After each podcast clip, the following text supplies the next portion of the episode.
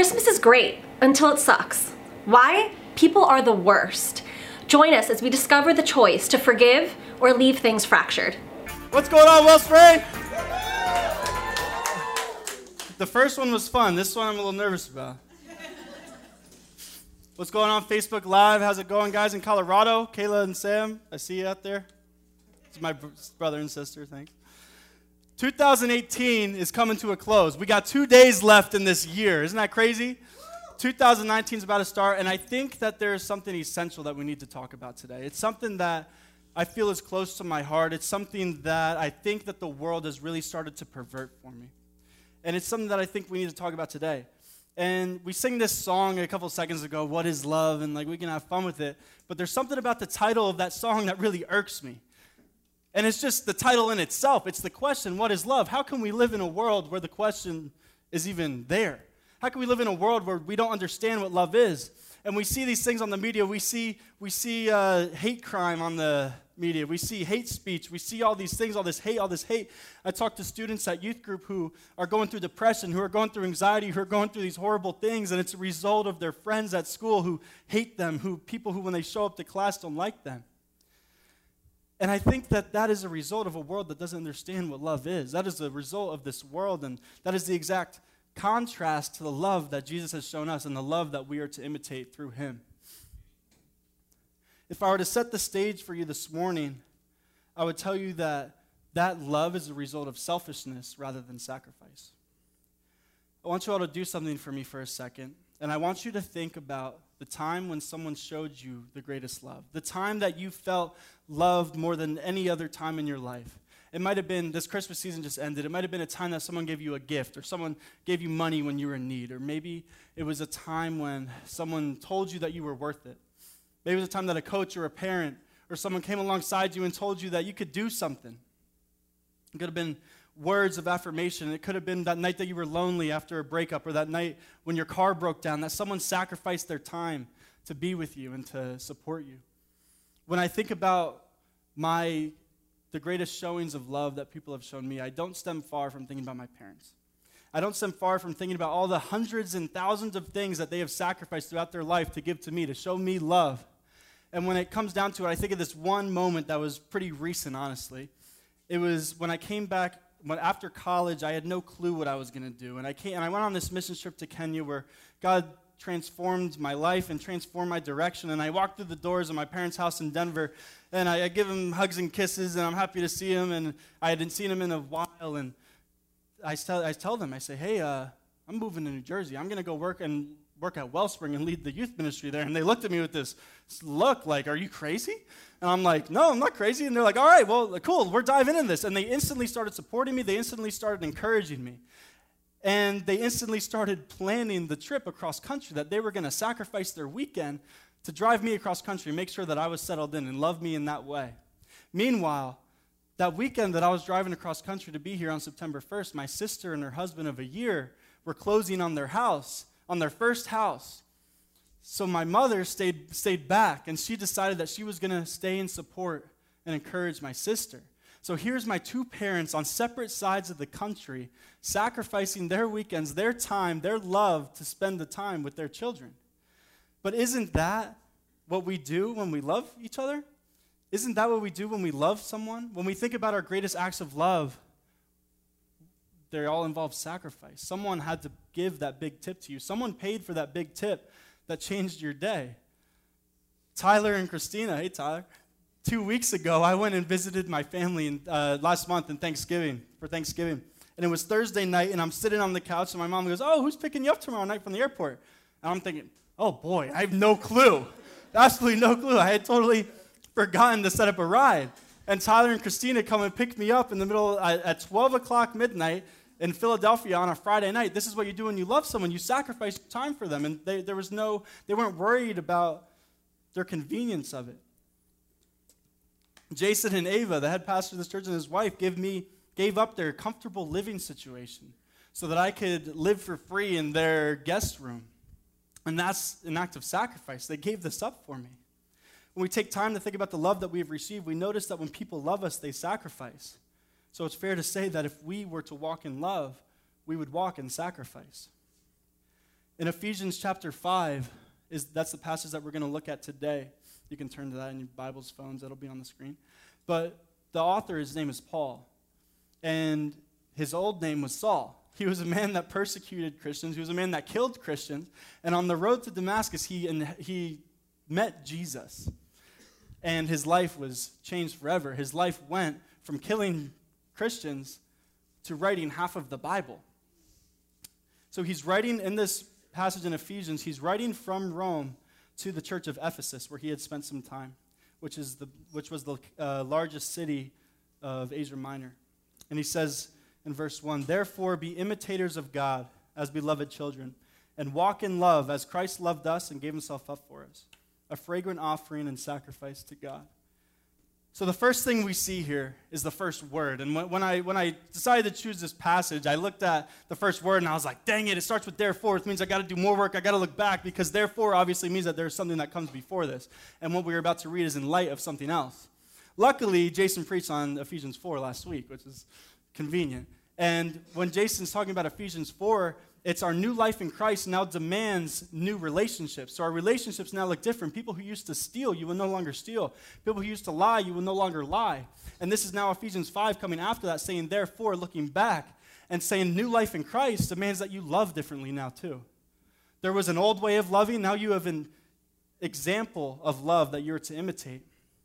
So we see be imitators of God as the first thing there, as beloved children when you have this new life in Christ, you become a child of God. Just like you were a child of your father and mother, you become a child of God. And for me, when I read that, I think about sitting in the car, sitting in the truck with my dad when I was 10 years old. I think about sitting there and this song comes on. You guys probably know it. I've been watching you. This song comes on. It goes, I've been watching you. Dad ain't that cool. I'm thanks, Tyler. I'm your buckaroo. I want to be like you and eat all my food. And I think about sitting in the car with my, I'm trying to get on the worship team. That was my audition. I, they won't let me, they've been, they've been saying no for months. But uh, I think about this time sitting in my car listening to that song and looking at my dad and him looking down at me. And I wanted to be like my dad. I wanted to grow up to be like my dad. And Paul's telling us that as children of God, you are to imitate him. Imitate daddy. Imitate your heavenly father now that you are children of his. Imitate him. Be like him, just how you want to be like your father. And something about that scares me when, when it says imitate God, because, like, I do not know how to imitate God. God is such a complex being. I have no clue how to imitate God. But Paul doesn't leave us hanging there because in the next verse he says, And walk in love as Christ loved us and gave himself up for us, a fragrant offering and sacrifice to God. So he's, not, so he's saying, imitate God, and I'm saying, I don't know how. And he's saying, it's okay because Jesus showed you how. Jesus came down to this earth and lived among you and gave us our earthly example of what it is like to love like God and to live like God. And he's saying that now you are a child, you are to imitate this. Man, I see so many kids in youth group that have broken homes. I see so many kids that are a result of parents that are divorced or kids at the border that are being separated from their parents. And you see these things. You get kids in orphanages, and it, it hurts my heart because of the experience that I've had with my parents. I'm like, my, I, I know the love that my parents had for me, and I know the sacrificial love that they have shown me. And I feel bad for these kids. But I would never die for any of these kids to meet my dad. See, I think Jesus had a similar idea when he was dying on the cross for us. He had a similar idea saying, My dad's the bomb.com. My dad's really cool. My dad is really cool, but I would not die for any of you to meet him. Sorry, dad. But Jesus said, My dad's a bomb.com. My dad is awesome. I love you so much that you need to experience the love that he has shown me. And he had the power to do it, and he did it. He died so that you could meet his father. And Jesus sacrificed because he loves us. This is saying, imitate the love that Jesus has shown us. And what did Jesus do for us? He sacrificed for us without even thinking about the things that would happen because of it, without even thinking about the sins that you would commit against him and the people that would mock him and spit at him. He did not care because you were worth it anyway. In the next few verses, Paul's going to talk, going to show us that when we walk in love, this comes in two ways it comes in our actions and it comes in our speech. And he does this in a way to show that they are interchangeable. He goes back and forth in these next four verses talking about actions and then in speech. And they're interchangeable. There is not one without the other. If you walk like it, you got to talk like it too. But sexual immorality and all impurity or covetousness must not be even named among you, as is proper among saints. Here he's talking about action. Let there be no filthiness, nor foolish talk, nor crude joking, which are out of place, but instead let there be thanksgiving. For you may be sure of this, that everyone who is, a sexu- who is sexually immoral or impure, or who is covetous, has no inheritance of the kingdom of Christ or in God. Let no one deceive you with empty words, because of these things the wrath of God comes upon the sons of disobedience. So we see how in verses 3 and 5 he's talking about actions. And we see in 4 and 6 he's talking about our speech. And something scares me about this again. This is really scary package. Um, something scares me about this because it says you have no inheritance of the kingdom of God. But we have to look back and we have to remember that first word of that first verse was therefore. Because I look at this and I say, I've, I've committed some of these things. I've done some of these things that Paul is saying, you will not go to heaven if you do these things. I've done them. And I know people who have done them. That scared me for a second when I was reading this. Because I was thinking, oh no, like I, I don't get to go to heaven. But it's therefore is the word. He says, therefore, in this new life in Christ, there is no longer room for these things. There is no room for these things if you live with Christ. Because your new life in Christ, there's not room for the two. They cannot coincide if you have a changed life, if you have experienced the love of God, then there is no room for these perversions of love in your life. Because if you fully understand it, then you can't even do them. I'm single at the time, but I, I've been around the dating block a little bit. Bear with me. And us guys, we can sit around and we can joke and we can say, oh, you know, like, those chicks are crazy. You know, we all say that. We all joke that on our own time. Sorry, girls, if you didn't know that. We, we make those jokes because at some point we wanted to watch the big football game or we wanted to watch the basketball game and our girlfriend wanted us to or our wife wanted us to stay home and hang out. Or they wanted us to skip boys night or come home from boys night earlier so that we could hang out. And in reality we think they're crazy for that. But if you really think about it all they're looking for is sacrifice. They're looking for you to sacrifice for something for them. Show them love. They're feeling absence of love. They ask you for sacrificial love. And that's the purest form of love that there is. So Really, girls, you aren't that crazy. Sorry. Sorry, guys. I ruined it for everybody. but this is the same for any relationship that we're in. Walking in love is sacrificing your Friday night to watch the kids of the people who you know need to go out on a date night, even how crazy they are. It's not convenient. Love is not convenient. But how, much, how many of us are a victim of those relationships that people only do things for us when it's convenient for them? We're let down by people who never act. We're let down by those people who say, I love you, but they never act like it. They never show you that they love you, they just say it. And the love that we are to imitate is nothing like that. Because Jesus was not thinking about convenience when he hung on the cross for you. Jesus was not thinking about the convenience. He was not thinking about all the things in your life that you would do when he died on the cross for you, when he was hanging with his hands, holes in his hands and in his feet. He was not thinking about the convenience, whether you were worth it or not. He did not question it. He knew that you would steal. He knew you would cheat on your exams. He knew all these things that you would do. He would cheat on your husbands and your wives. He knew these things. Yet he still did it because he loved you and he knew you were worth it. There were no limits to his love.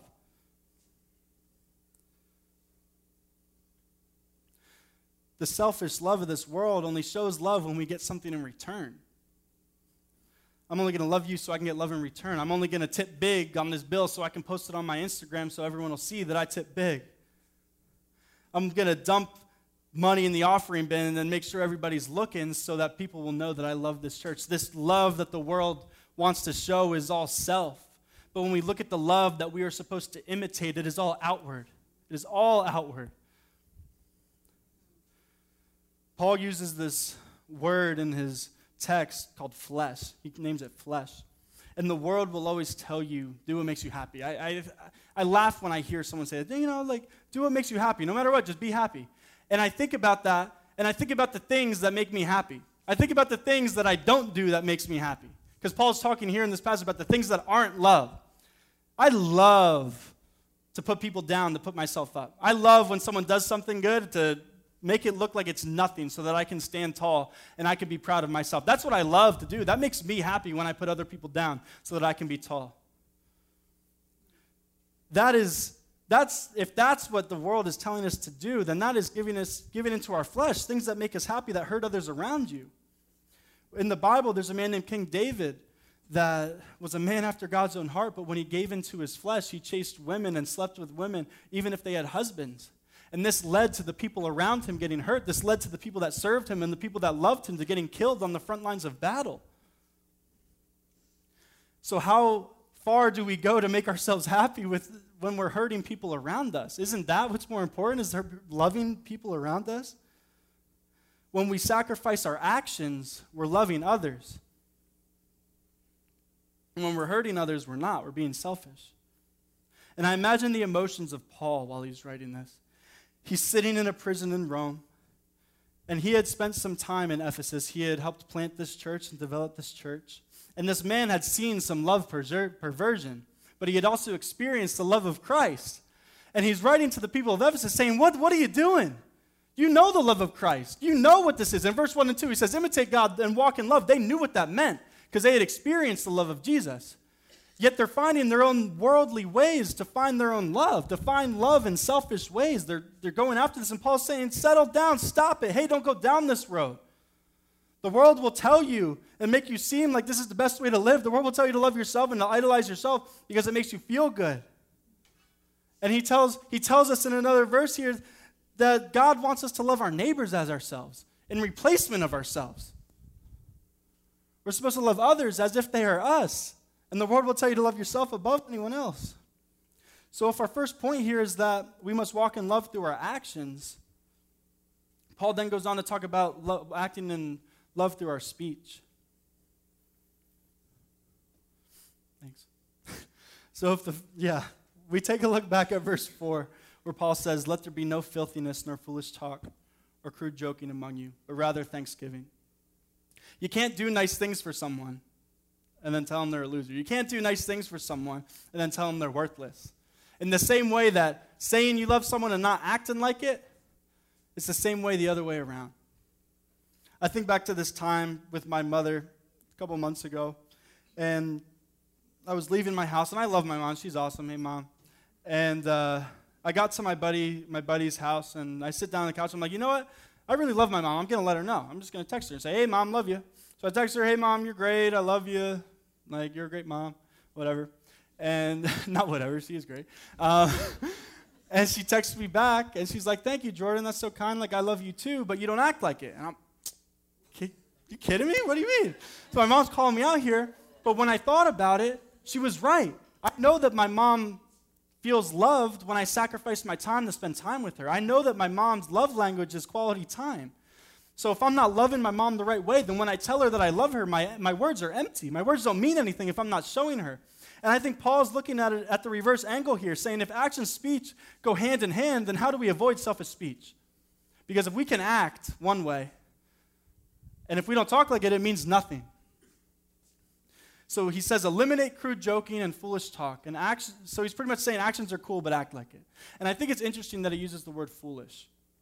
Because foolish is a word that is absent, it means absent wisdom. It's when you could either be wise or you could be a fool. And when we know things are going to hurt somebody, we say them anyway. That's foolish talk. That's what he's talking about. Empty words. When you say that you love someone, but you, you aren't willing to act like it, you aren't willing to sacrifice for that person. That's what he's talking about when he says foolish talk. Jesus did not love us with empty words. He didn't tell us that we were flawed and then do nothing about it. He didn't tell you that you were worthless and then do nothing about it. Pointing out someone's flaws and showing them that you're better than them is not love. You condemning others and demeaning others is not loving people. Jesus didn't hate anybody to grace. We all fall short of the glory of God. Sacrificial love is sometimes putting our emotions aside and encouraging others to seek grace. It is not condemning, it is not demeaning. And let me be very clear because some of you might be thinking, oh, so we're supposed to like not tell anybody the truth. we're supposed to tell somebody if they're doing something that's not right. And I'm not saying lying to someone in order to hurt their feelings or holding back in order to not stir the pot is right either. Because Jesus loved us with truth. And, he, and his love was honest, and love is honest. We all know the difference between criticism and constructive criticism. We all know the result of when someone apologizes to you because they mean it versus someone apologizes to you because they think that you want it. Jesus didn't tell anyone that what they were doing was okay. He didn't tell anybody that they could be doing things differently. He didn't tell anybody that, hey, your sin's better than that guy's sin over there, so you're good, you're good. because you're not doing it the worst. He loves us, so he needed to change us. He loved us, so he wanted to show us how much, he love had, how much love he had for us. So he came down and he addressed us at our worst. When we take time and think about our words and how we love others, what kind of things would we eliminate in our everyday lives? What, if we were to be imitating Jesus in our everyday lives with our speech and with our actions, what kind of things would I eliminate in my life? Ways that I talk to people that aren't uplifting. It says, but rather have thanksgiving, rather show thanksgiving. If I was truly thankful for the love that I've been shown, wouldn't I treat other people around me differently? Wouldn't I talk to other people around me differently? How can our words imitate the love of Jesus? And is there anything more important? As our greatest calling as Christians is, is to love others. Why, is, why would we do anything else? You might be sitting here today and you're saying, Why? Why would I give these things up? I love making crude jokes. I love feeling good about myself and making fun of others. My friends think it's funny. Yeah, love's cool, but why should I sacrifice all of these things? This Paul guy does not know how to have any fun. and who's this 22 year old sitting up here telling me how to live my life? And I understand that. And that's why I think it's important that we look back at verse 2, because I think this is the way that Jesus, this is why Jesus is telling us to do it, or Paul's telling us to do it. He says, Therefore, be imitators of God as beloved children, and walk in love, as Christ loved us and gave himself up for us, a fragrant offering and sacrifice to God.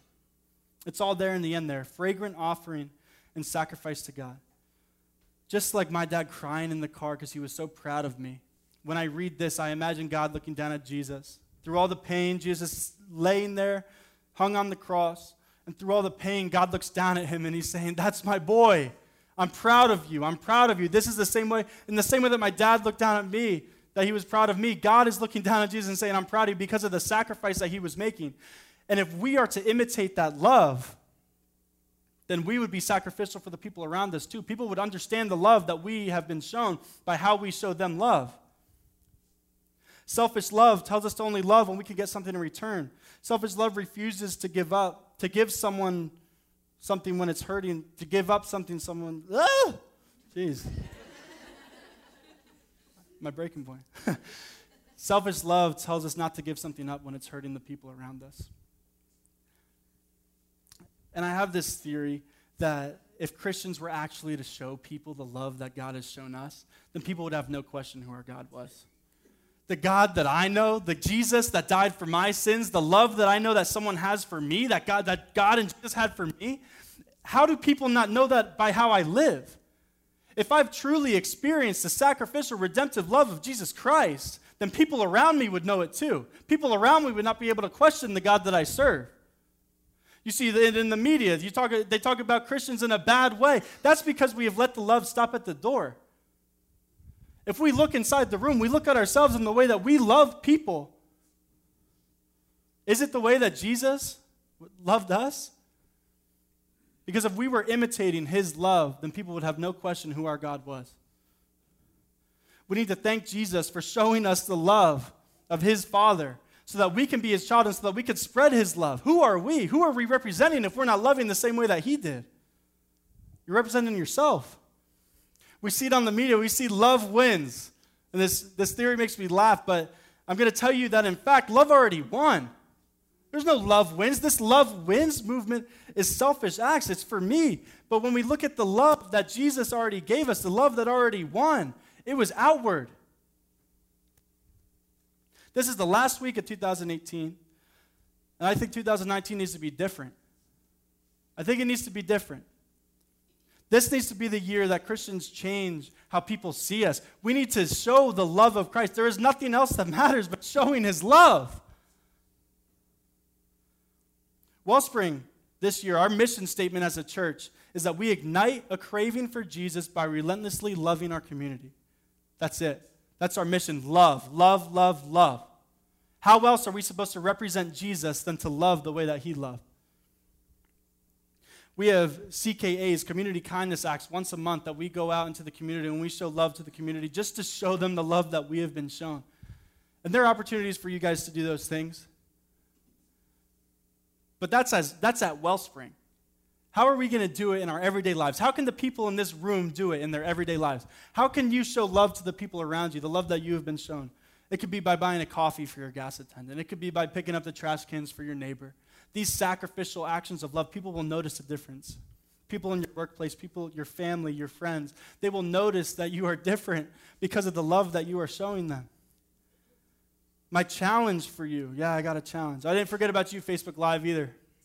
My challenge for you this year is that before the end of the year, before 2019 starts, I got, we got these cards. I should have it. Yeah, it's here. We got these cards. It says, God loves you and so do we. Seth, you got a couple of these, don't you?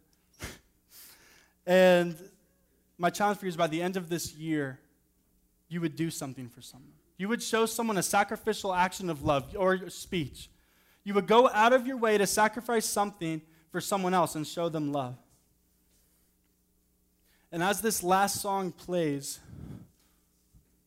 as this last song plays, this might have been the first time that you've heard of a love that was so sacrificial. This might have been the first time that you've heard of a love that wasn't thinking about themselves, someone who did something for you when you didn't deserve it. And if that is the case, on your way out, there there's a Bible pack for you. And in that Bible pack, there is a reading plan and there is a way to get involved. This might be the first time that you've heard of this love. And we want to celebrate that with you and we're really excited for you. Let's pray.